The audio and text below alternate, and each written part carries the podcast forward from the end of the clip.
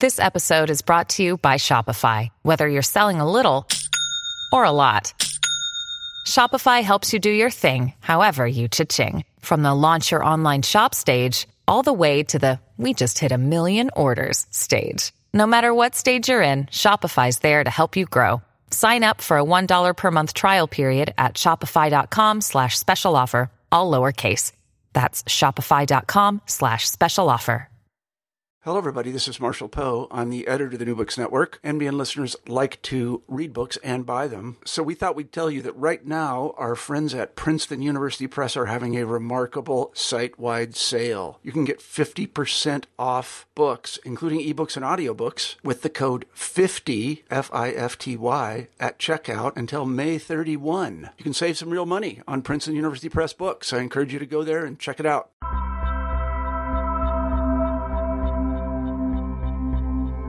Hello, and welcome to New Books in Religion. I'm your host, Christian Peterson. In every program, we look at a new book that is especially interesting, and we chat with the author of that book.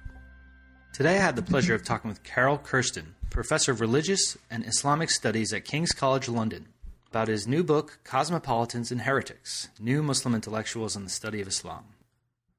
Often, when we read about new Muslim intellectuals, we're offered a presentation of their politicized Islamic teachings and radical interpretations of theology, or Western readings that nominally reflect the Islamic tradition. We're rarely introduced to critical Muslim thinkers who neither abandon their Islamic civilizational heritage nor take up in wholesale a Western intellectual per- perspective. Kersten introduces us to a few modern Muslim thinkers who engaged their Islamic intellectual heritage with the philosophical apparatus of contemporary Western thought. Through these modern Muslim intellectuals, he explores how phenomenology and hermeneutics, secularization, and postcolonial vo- vocabulary can assist us in approaching religion more generally. We're left with a wonderful book that introduces us to some of the most important modern Muslim intellectuals and how their thought can help us further analyze religion. Without further ado, here's the interview. Good morning, Carool. How are you? Good morning. I'm I'm okay. Thanks for joining us. We really appreciate you making time to, to talk to us. Thanks for having me. Carool's new book explores some of the new Muslim intellectuals from Southeast Asia and the Middle East. Um, but before we get into the book, maybe you could take a moment to just tell us a little bit about yourself. Okay, well, I'm originally from the Netherlands, and the way I got into Islamic studies was a bit of a serendipitous road. I think I I originally trained as an Arabist back in the 80s in the Netherlands. I had developed an interest in the Middle East already. I, I guess in high school because I, I grew up in the the late 70s and this was the time of the Iranian Revolution, the Camp David Accords, these kind of things. And I had also had an opportunity to travel with my parents a few times in North Africa, and that sort of kindled an interest in who these people were. And then there's maybe also a bit of a, a kind of a romantic incentive in in the readings uh, of historical travel accounts on the Middle East and the Arab world in particular. People like Wilfred Thesiger sort of, yeah, made that interest only stronger. But it was primarily an interest in first instance in current affairs in the Middle East that that made me decide, well, maybe last minute to to pursue uh, a degree in, in, in, in Arabic studies. I I thought the f- in first instance that the best road would be either international relations or history or something like that and specialize in the in the Middle East eventually. But as area studies started to open up in the Netherlands, uh, I, I decided to do it the other way around. And uh, because I was convinced that if you want to engage seriously with a non-Western culture, you better know at least one of the languages of the region with a with a certain degree of uh, profundity. So I decided to do, go and do um, Arabic at a university in the east of the country, Nijmegen, which had a reputation of focusing in particular on the contemporary Muslim world. And it is when I ended up there that that I became increasingly more interested in in Islam as a religious and civilizational uh, tradition. I always make sure to add that. um, as well. And and eventually, I double majored in both Middle Eastern studies and in Islamic studies, writing a dissertation on um, theory and practice of um, Islamic law of treaties. Um, I did not stay in academia in first instance. I very quickly disappeared uh, in the corporate world and spent more than 10 years working in Saudi Arabia, where I basically had the good fortune of of working, albeit in a non-academic environment, with what I say call real Muslims. I was not there with a questionnaire, uh, treating them as an object of study. I actually just had a job there and worked with them. I spent 10 years uh, as a human resources manager in, in Riyadh, Dhahran, and, and, and briefly in, uh, in King Khalid military city. Just around 2000 that I started to become a little bit bored with that, but um, I decided then and there that I would take a sabbatical, and I uh, ended up in Thailand. I'm married to a Thai, and we had bought a house there for a number of years before, and it was actual by well by coincidence that after doing a sabbatical in Southeast Asian studies, I I got a job teaching Asian history at at the same university. In spite of not having really a degree in that, I had done Indonesian as a minor when I did my Arabic back in the Netherlands, and and I had developed an interest being married to somebody from the region uh, in uh, in in the cultures of that area already. And well, this was in 2001, and then 9/11 happened. And although I was very far from the United States, that changed also everything for me because you got people basically asking me, weren't you trained originally as an Islamicist? And should you not be doing something with that? So I pondered that a little bit and I thought, well, yeah, I should consider that and not lose this opportunity, provided I can sort of find a combination with my newly found interest in Southeast Asia. Uh, if, I, if I could find a way of combining that with contemporary Islam.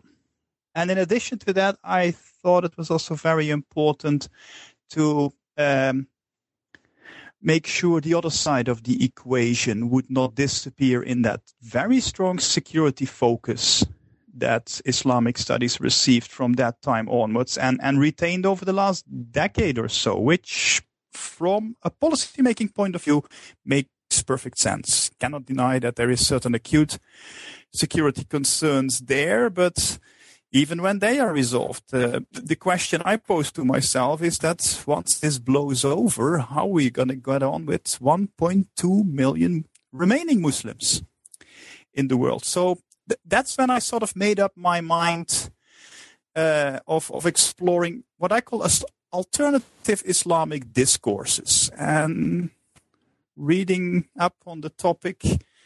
Uh, yeah, I very quickly came up against a number of very interesting thinkers in the present day Muslim world, which eventually I made the, the subject of a of a PhD product uh, project. Uh, I had been teaching by that time for three four years at the university in in Thailand, which had strong connections with the Presbyterians um, from the United States. And if I have to point out a a mentor, it would be a, a senior colleague I had there who himself was a specialist in Buddhist studies, but uh, he had been at the Institute of World Religions in Harvard, and he said, "Well, if you want to take an academic career seriously, you you do need a PhD." So I decided to apply for a place, and I was taken by the the famous School of Oriental and African Studies here in London, and that's where I went in 2005. And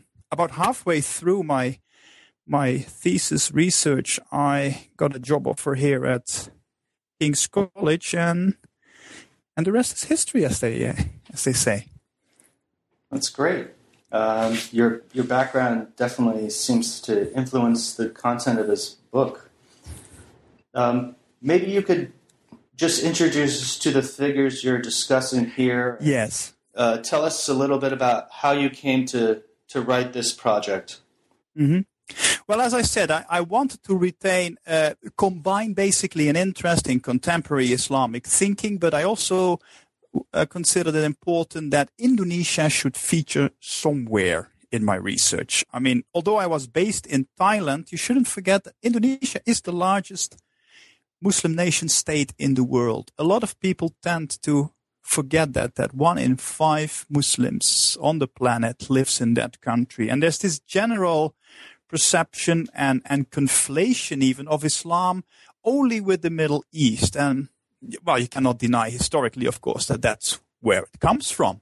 And Arabic is still a sort of, you know, the key liturgical and, and, and scholarly language of the Islamic tradition. But, you know, there is many more Muslims, uh, east of Hormuz than say in the Middle East. Uh, so I, I, found it very important to a sort of, you know, uh, showcase Indonesia.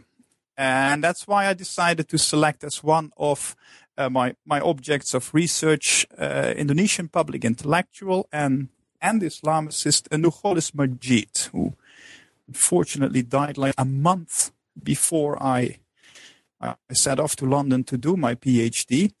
And uh, two other thinkers I was interested in was an e- Egyptian philosopher, Hassan Hanafi, who um, did his own doctoral studies in France at the Sorbonne um, during a very interesting period of time in the 50s and 60s when that was a sort of, you know, the epicenter of, of everything new and postmodern you could think of. Uh, he studied with, amongst other people, uh, Paul Ricoeur, the the well-known existentialist uh, philosopher, and a modernist Catholic theologian, Jean Guitton. So that made already for an interesting mix. Plus, Hassan Hanafi in his youth had uh, a, a, brief flirtation with the Muslim Brotherhood. So he has a very interesting background in that respect, and, and also his own scholarly projects, uh, about which I will talk in, in a minute a little bit more. I think is is is one of the the, the most interesting attempts of of finding some kind of a synthesis between Western and, and, and Islamic thinking. And the third one I decided to add was Mohammed Arkoun, Algerian born, ethnic Berber, but a man who spent his entire academic career also in France, um, teaching in Strasbourg and later uh, in Paris at the Sorbonne. Uh, so I had this trio I was interested in, and as I started exploring their thought, it, you know, the, the actual focus uh, of my project, um, yeah, became a bit clearer to me. I, I, I found a way of articulating that uh, to a to to a greater de- degree. I had these three. I had an Indonesian. It had to be something contemporary uh, as I progressed and also read a sort of around the field, uh, I was looking for an angle in their thought that has not yet been addressed so much in, in scholarship. And I discovered that although they were recognized as public intellectuals and they had spoken out on current issues in, in their part of the world or uh, uh, things affecting Muslims and Islam on a global scale, what had been less well addressed is actually that these people are scholars of religion. They are competent academics as well. And I said, why not explore that part of their work? And this got me also interested very much in, in how our field, the study of Islam, uh, fits within, say, the broader field of um, the study of religion as a you know that that generic phenomenon of the religious that is addressed you know across the board in in all kinds of traditions. And i became sort of aware that um, i call it awkward relations that exist between the study of islam uh, in its say all, shall, we call it the old-fashioned Orientalist approach, which is, you know, heavily philological and, and historical in orientation, dealing with classical texts and what have you. Uh, then next you get the area studies approach, which is often very much uh, driven uh, by a political science and, and maybe to a lesser extent also an ethnographic uh, approach. And then finally, and that is probably the most difficult relationship, how does that, that, that subfield of Islamic studies fit in within the generic field of religious studies? And there was sort of a, a strange relationship between the two, I think. Um, study of religion specialists not dealing, say, with one of the major traditions, or the world religions, as they like to call them, held Islamicists sort of in, in awe of the, you know, the linguistic aptitudes that that field required. And on the other hand, Islamicists were well tended to be a bit dismissive of the study of religions in the sense that they either dealt with archaic traditions or or little tribal religions, uh, you know, not the major fields. Although I must admit that probably Indologists, people dealing with, with Hinduism and Buddhism, have a greater openness or tended to have a greater openness to the study of, of religion as a generic field.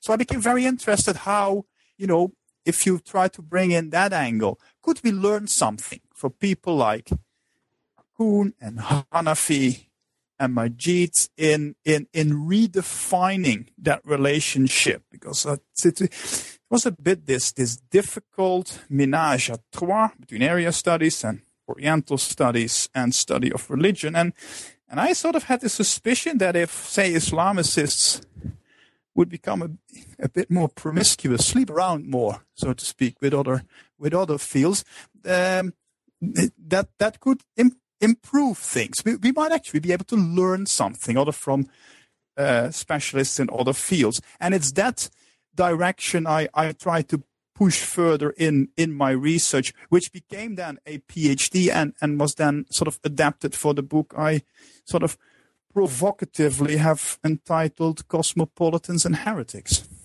Yeah, I think you do a good job, and I like that image you're, using. Um, one of the things I've found about your book is, is really is theoretically rich, and I, I'm wondering if you could talk about that. One of the I, I think inspirational figures for your uh, approach is uh, Russell McCutcheon. And I was wondering if you could discuss uh, how you use uh, McCutcheon's approach or taxonomies to, to approach these three figures. Yeah, great. Thanks for bringing that one up because I sort of need a little bit of setup there to, to, to launch into that one. It that is one of these serendipitous discoveries you make. I I I read his book on you know uh, the, the, discipline of religion, and, and I knew also he had written something called the manufacturing religion. In first instance, with with a fair degree of reserve and suspicion. Um, but then, indeed, when I looked at, at his taxonomy, even if you sort of don't take it to its, which I think McCutcheon does to an extent, maybe it's it's very cynical uh, limits in the sense that you know the study of religion or is is nothing more than yet another social or discursive formation. Uh, I think always when you when you look at scholars and when you work in the field of intellectual history as as I do, um, you owe your objects, the, the, the people, the thinkers, the texts you study, the courtesy of at least having the assumption that that they have something substantive to say.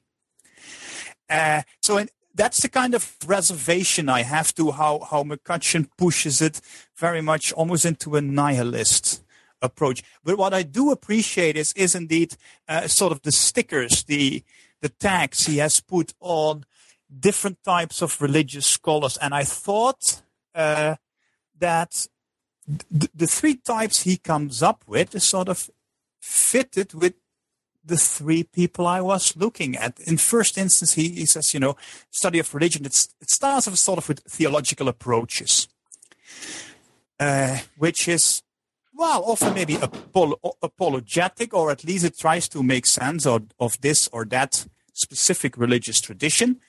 Um, so if you then had to look for among the trio I was working on, for a theologian, I, I thought you could apply that, that characterization to the Indonesian, Nurcholish Majid.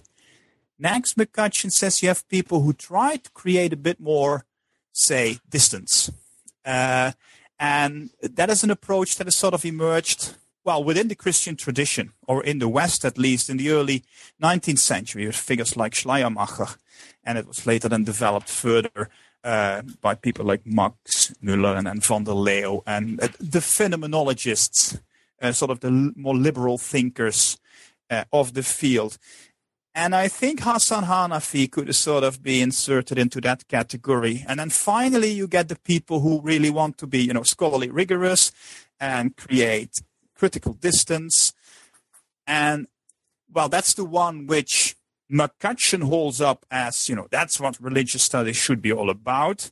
Uh, their task is to be critics, not caretakers, and have a sort of a, you know, he makes a parallel with ethnography, where basically the scholar of religion is an ethnographer or an anthropologist who uh, not lo- just take the adherents of a religious tradition as his informants, but if he's interested in, say, the methodology and the theory of the study of religions, even theologians would become like the informants of an ethnographer. And, and I realize that takes off probably a lot of theologians, but there is something to be said for that. That if indeed you want to look at that, that third angle to the study of religions, that is, that is not a bad parallel to draw. And I think Mohammed Arkoun sort of fits the bill there. Yeah, I think it's great. I, I really appreciate that approach. I think it adds a lot of depth to your conversation. Um, two, of, two of the big things that I think are relevant to each thinker you discuss um, is this idea of a civilizational heritage and Yeah.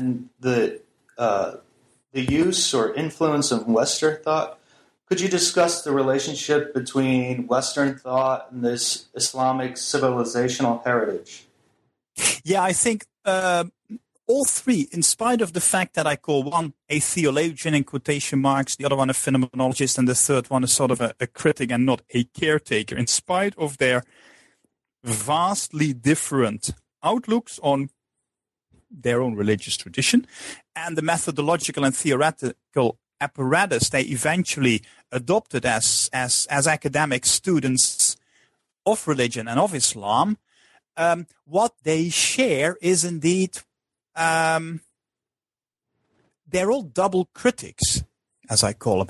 They are critical of both their own tradition, but as well of the Western tradition, especially sort of the hegemonic attitudes you find in, um, well, Western learning, not only in the field of religion. And yet, at the same time, there is sort of, you know, uh, mature enough or, or they don't have these ideological blinkers that they want to have a sort of a, a purely Islamic approach, um, uh, completely self-sufficient and that, you know, Muslims should pull themselves up by their bootstraps and, and, and ignore what goes out on outside of the tradition. Far from it. I think their attitude is indeed that whilst being critical of certain Western approaches, um, there are certain things to be learned and maybe applied within the Muslim context. And that's where also their view of their own religious tradition comes in, in the sense that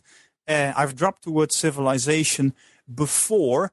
Um, their interest is not limited to say what what a lot of outsiders probably think eh, what what, uh, you know religious studies specialists deal with. And and maybe when you talk about theologians that is true to a certain degree that we only deal with doctrinal or theological questions of theodicies and why is there evil in the world and the metaphysics of of of transcendent being. It usually goes beyond that. And within the muslim world that that has been translated and you know uh, taking is a comprehensive view of, of Islam and it and its heritage, and, and they use that Arabic word turath, heritage thinking for that. And I think Majid, Hanafi, and Arkoun, all three look at the Islamic tradition in these terms, in spite of taking very different approaches in in in in, in how they think that should be analyzed. And I, what you do from your your study is you really try to develop a way in how we can approach Islam in the future, and I, I think this is very helpful. Um, could you discuss how you see your study uh, refashioning, as you say, the study of Islam?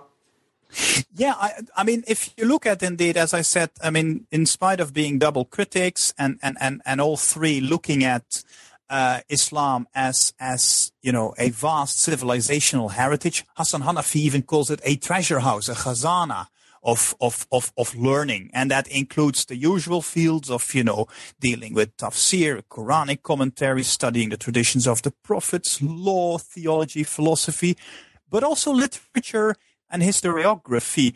And what you see is that all three have pursued a different trajectory. I think in the case of Nurcholish Majid, in particular in his very early years, when he was a student leader, so he was an activist alongside uh, becoming a scholar of religion, he was very much charmed and interested in in the way the, the secularization thesis was being developed in the 60s by people like Robert Bellah and Peter Berger and, and from the theological angle by Harvey Cox. And, and, you know, in his early writings, he cites these people uh, extensively and also tries to get across to, uh, in first instance, his home audience of modernist Muslims and, and Muslim activists in Indonesia that secularization is not the same as secularism to a degree that fell on deaf ears. There was a, uh, and that was not stupidity on the part of his detractors, but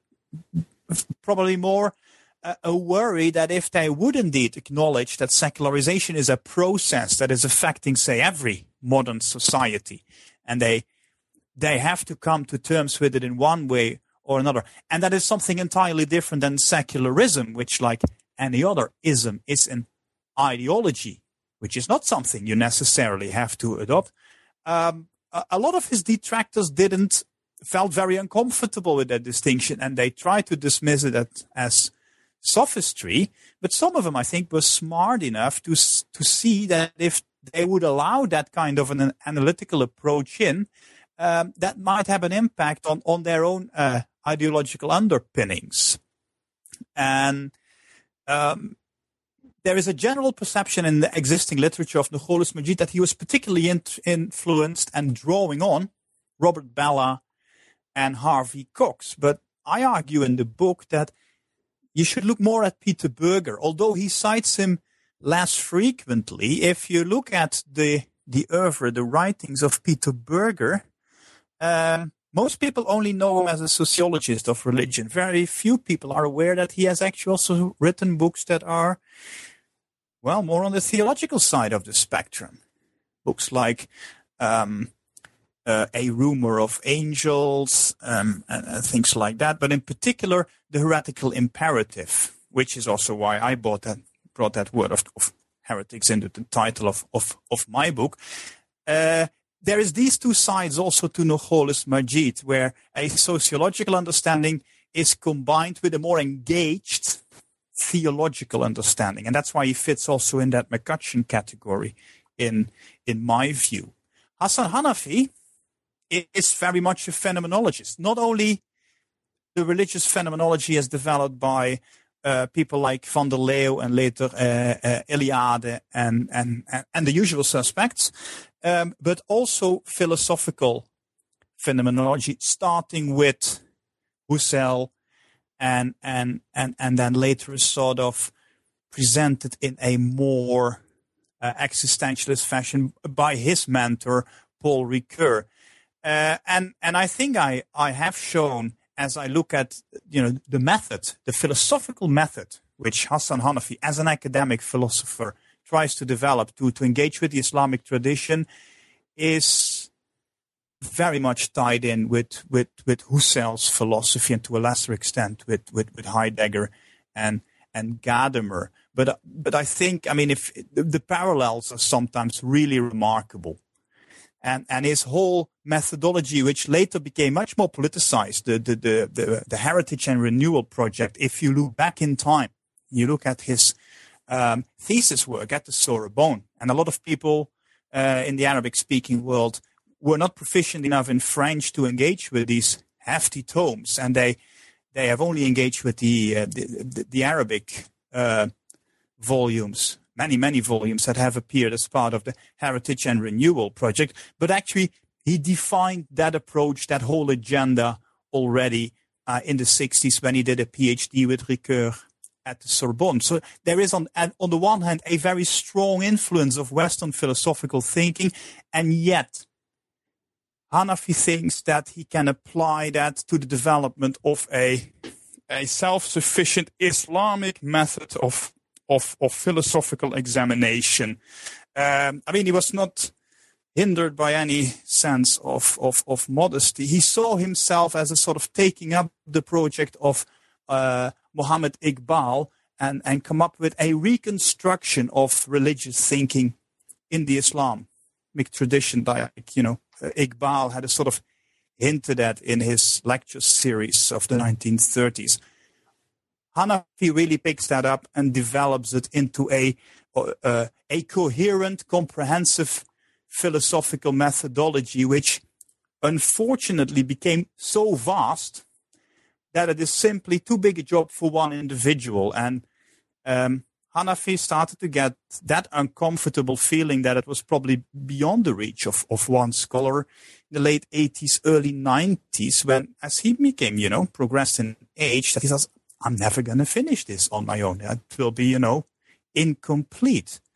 Because yeah, I think he did bite off a chunk that was too big to swallow for for one lone philosopher, but he sort of was a bit monopolistic in his approach. And, and I also don't think at present you can really point at a Hanafi school of, of, of, of thinking. He has had a tremendous influence and his ideas have been carried far beyond the Arabic speaking part of the Muslim. He has a huge audience also in Indonesia, and some of his books have been translated.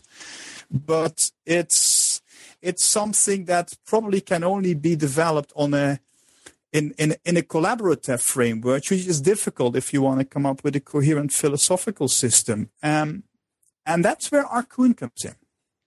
He is probably much more of a, uh, a pragmatic figure. And from the beginning, he has been rather eclectic but but not inconsistent in my view in in his borrowings. He was in first instance uh, very much a historian, influenced through Claude Cahen by the, the the famous and notorious Annales school of history writing, which developed in in France uh, just before the Second World War. In first instance in Strasbourg, and which was then carried to Paris by its founders Bloch and Febvre, and then adopted by the giant of the second generation, Fernand Braudel, who spent some time across the Atlantic in Brazil and, and, and later the war years in New York.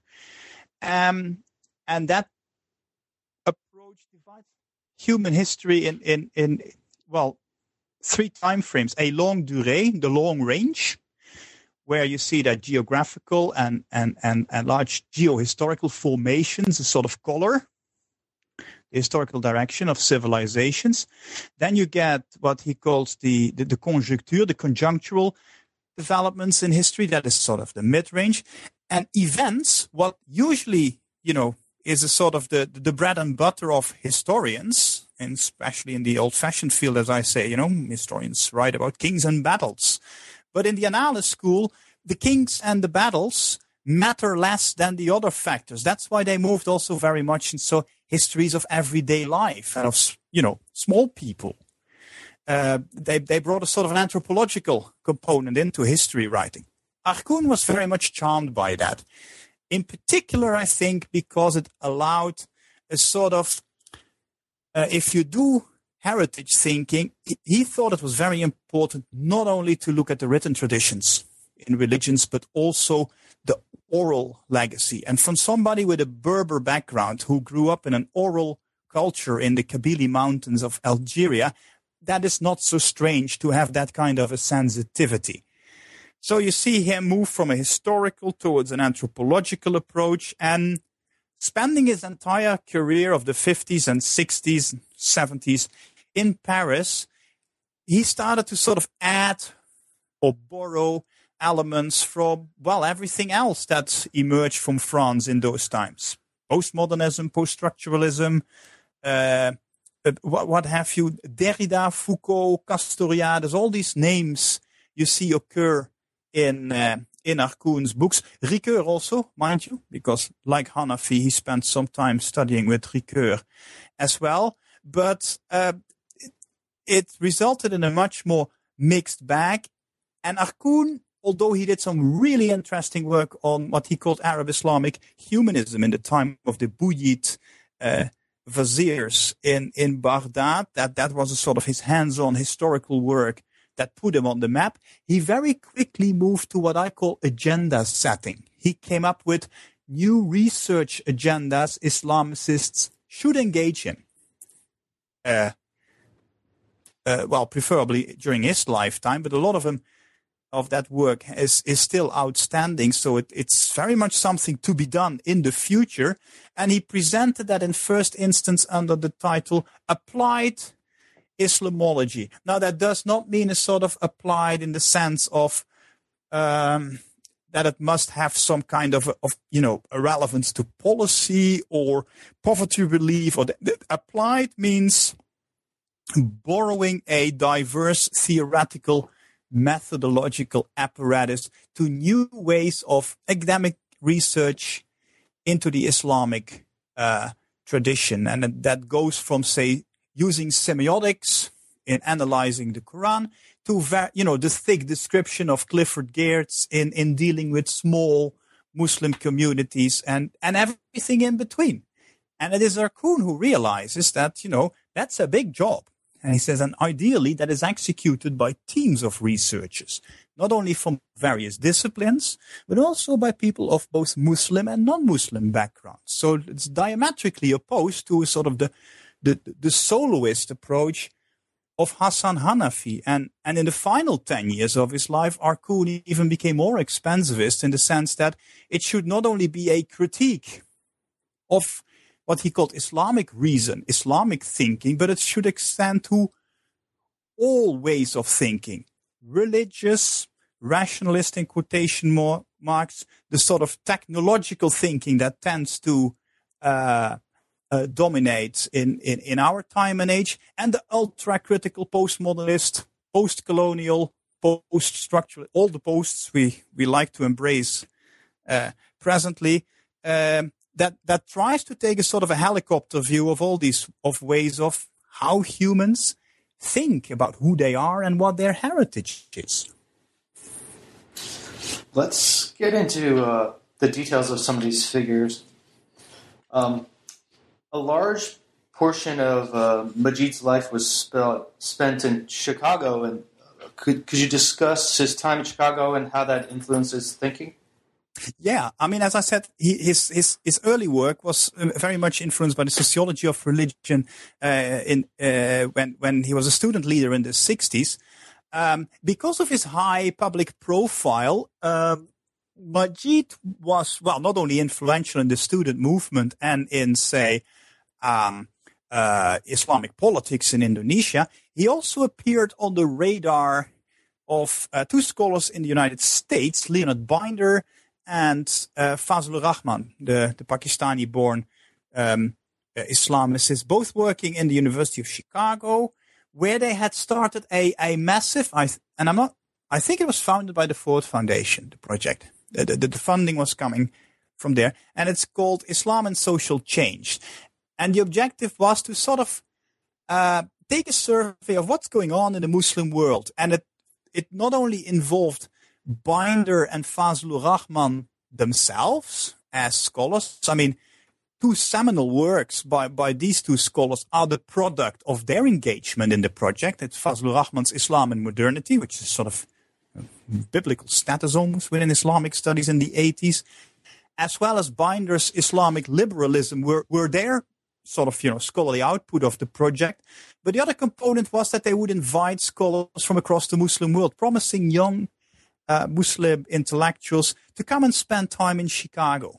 And Nurcholish Majid was one of the guys earmarked for that. And he spent some time in the mid 70s uh, engaging in this particular project, attending seminars and what have you. But then he decided uh, a few years later, when he was approaching middle age, uh, a bit like me, who did his PhD later in life, uh, he went to pursue a PhD. And in first instance, he thought he would do something in the field of political sciences. He started out with Leonard Binder, but then switched, changed his mind, switched to go and work with Fazlur Rahman. And here you have this guy from the 60s who was then considered as a sort of a, um, well, renegade innovator, even in the eyes of, you know, what Fazlur Rahman calls the classical modernists, the people who are, uh, you know, buy into the Muslim Brotherhood legacy that Islam is the solution and we shall have an Islamic state and all shall be well.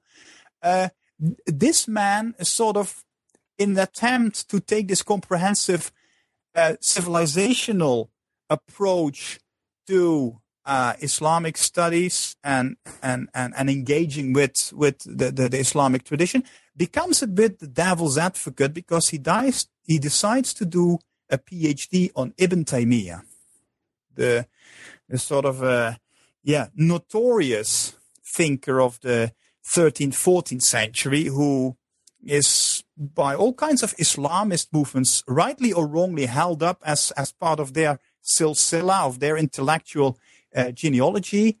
Um, and and he engages with Ibn Taymiyyah's thought not with a sort of his legal thinking, because Ibn Taymiyyah is his notoriety is particularly based on all kinds of um, often very intolerant fatwas he proclaimed against all kinds of people he disagreed with.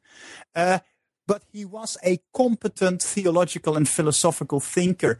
And that's the dimension uh, Majid tries to sort of showcase in his research he looked at the writings of Ibn Taymiyyah, and, and, and I have the impression that even among Islamicists, that is a sort of underamplified that dimension of, of Ibn Taymiyyah. And I'm by no means a fan of Ibn Taymiyyah, but he has sometimes been underrated, I think, in terms of intellectual prowess. But he has taken up the challenge at that time, 700 years ago, uh, basically extending that, that debate that started already when Al Ghazali took on Ibn Sina, and you get the sort of the retaliation later on of Ibn Rushd against sort of Ash'ari theological thinking that Ibn Taymiyyah takes on all three.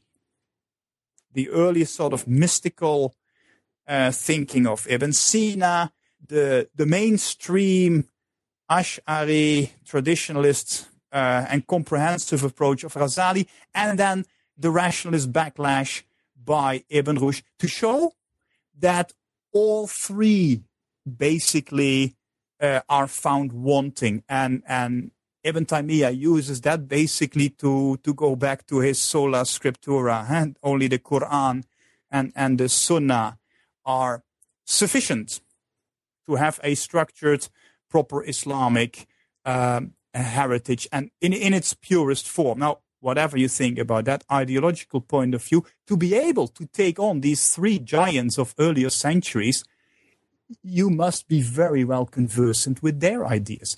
And Nurcholish Majid examined that, and, and I thought, think he wrote a really accessible, lucid, and profound PhD thesis. And I, I still find it a pity that the thing has never been published.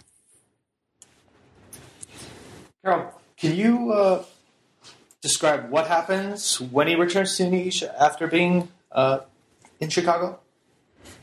Well, yeah. I mean, his by he was a sort of this firebrand student leader and, and regarded with a fair degree of suspicion in, in, in the years after that, especially as he had ticked off all kinds of uh, Muslim political activists by, by launching uh, that, a notorious slogan that yes, Islam, yes, but Islamic parties, no.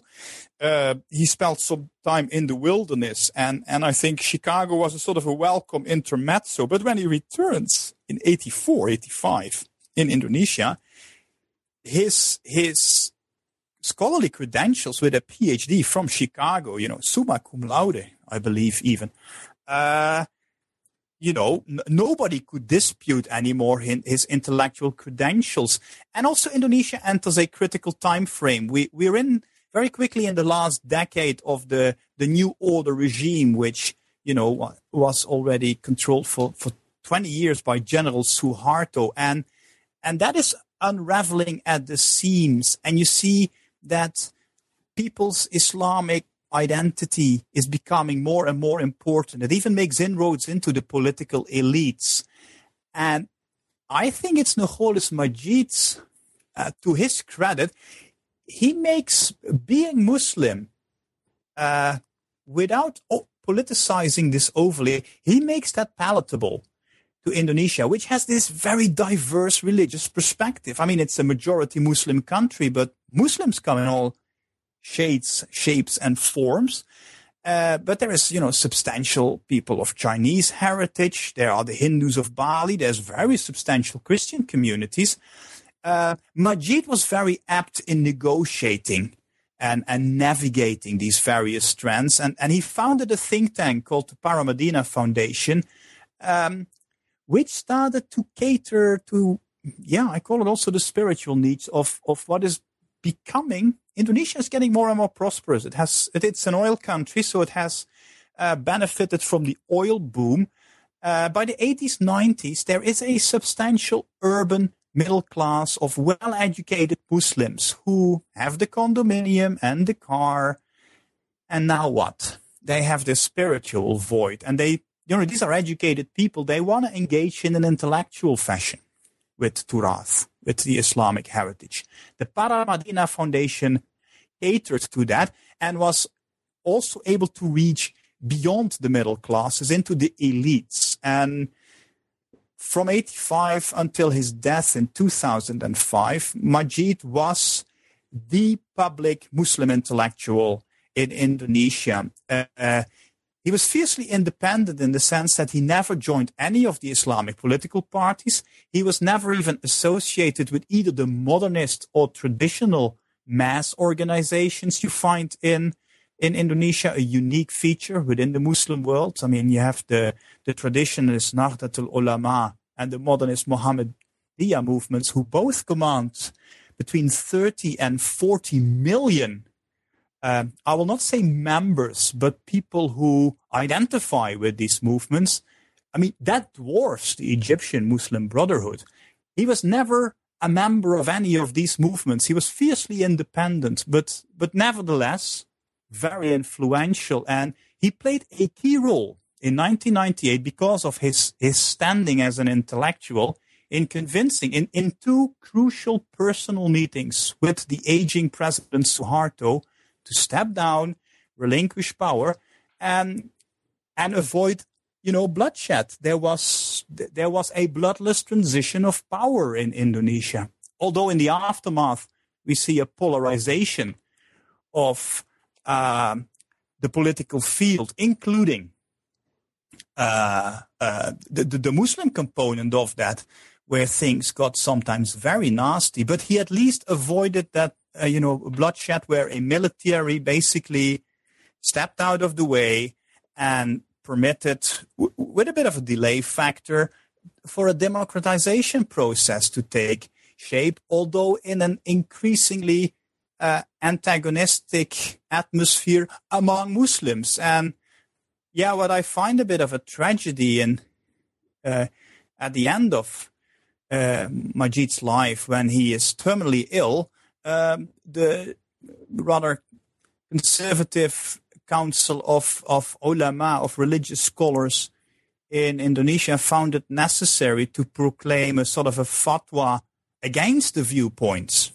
of Majid, where, you know, for a setting like you find in Indonesia, pluralism, liberalism, and a degree of secularity are, are key components for a society to be able to cope with that kind of diversity was condemned by by them as as un-Islamic. Luckily, probably Majid didn't have to uh, uh, consciously ex- experience that uh, that final episode.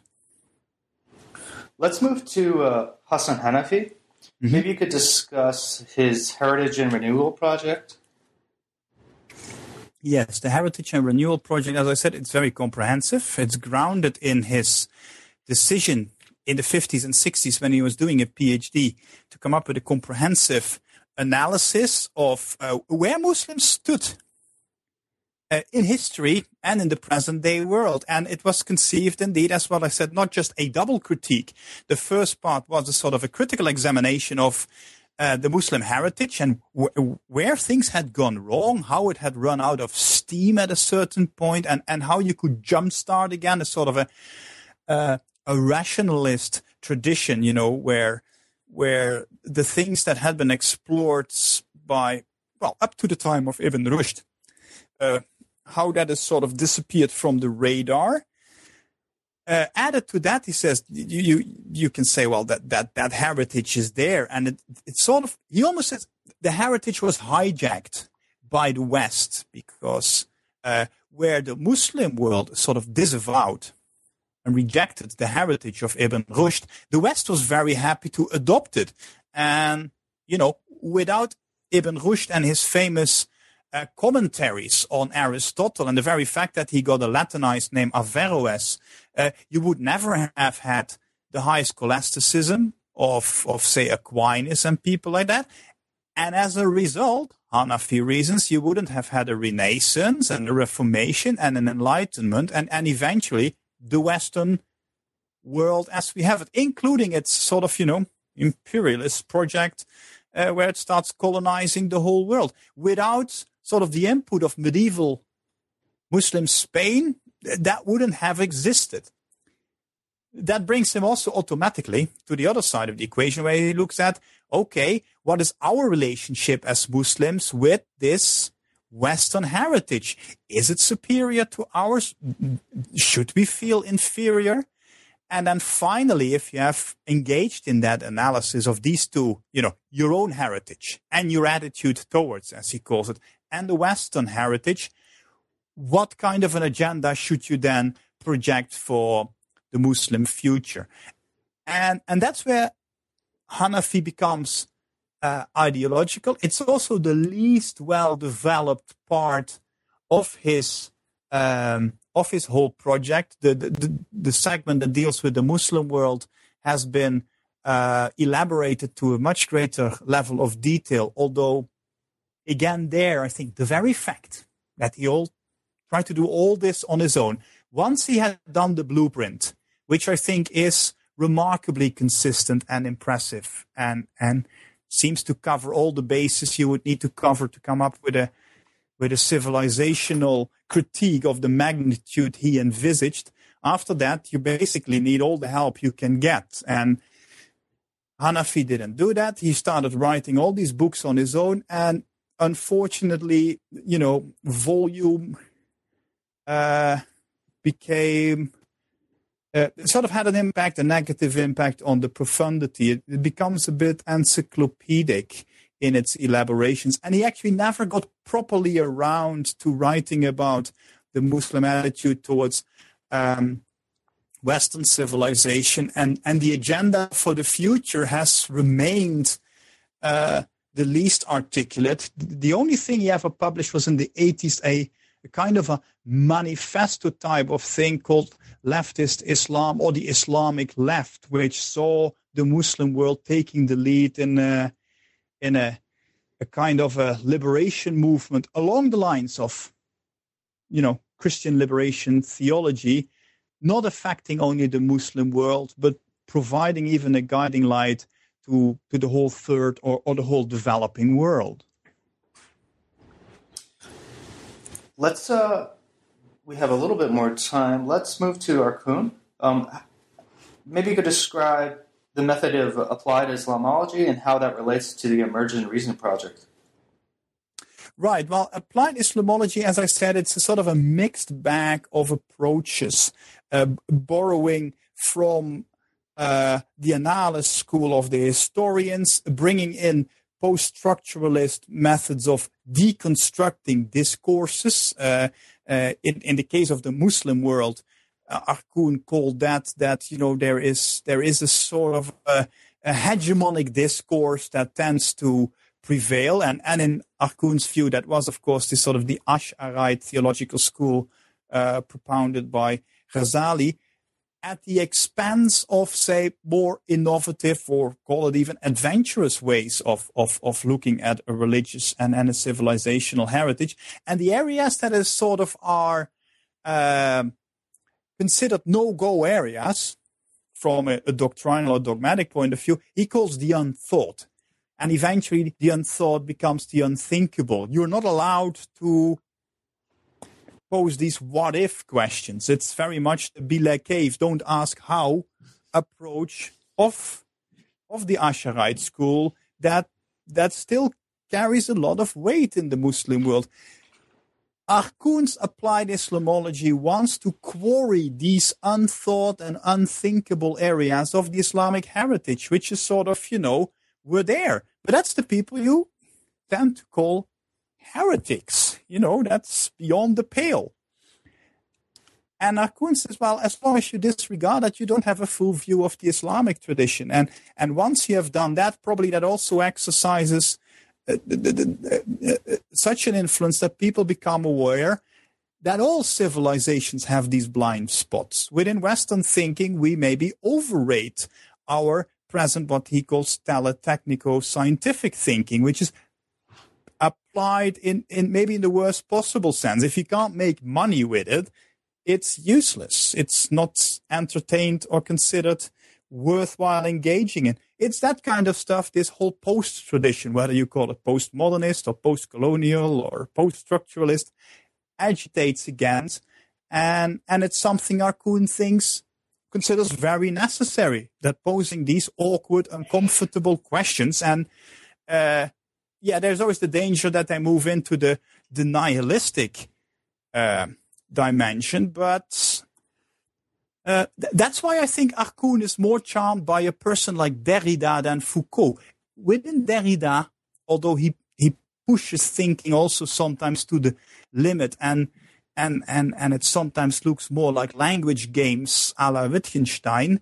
Um, Derrida is less of a nihilist than Foucault, for example, who reduces everything to pure power games. With Derrida, there is a genuine interest in, um, indeed, the power of language, but also how you could articulate alternative discourses that do retain um, a not only a substantive element, but also salvage and that's probably something the three people share again, and, and Arkoun maybe to the largest extent. These people, by looking, say, very much as the Islamic heritage as a human product, rather than being concerned too much with the transcendent, they're real humanists in, in the good sense of the word, I think. And there is glimpses of that in, in even in Derrida, especially in his final years when uh, uh, uh, you know, he became more and more interested in his own. Derrida was an Algerian Jew. A lot of people are either not aware of that or don't pay very much attention to it.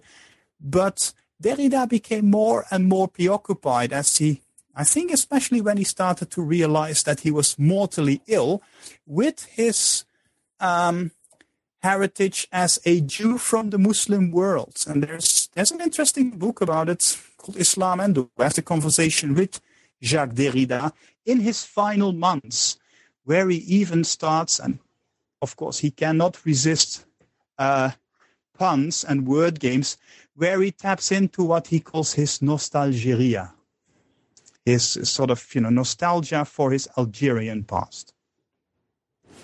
Well, Carool, there's a lot more we could talk about, but we've occupied plenty of your time. That's all right. Before you go, maybe you could tell us what you're working on now.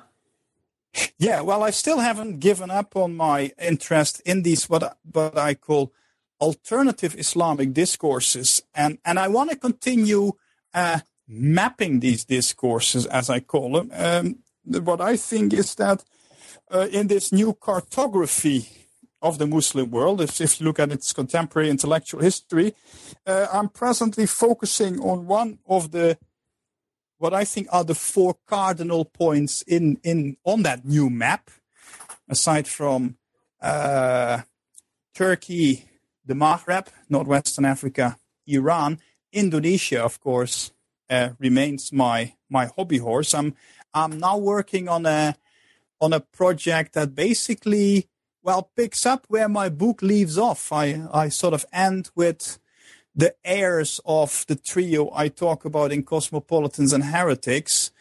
Uh, the, the, generation of Muslim intellectuals that has a sort of come up in the last 10, 12 years when Indonesia has set its first hesitant steps towards democracy. So I'm going to write a book on Islam uh, in contemporary Indonesia and look very much what the fate has been of these three controversial concepts that Majid introduced and the younger generation of liberal and, and progressive thinkers wants to salvage.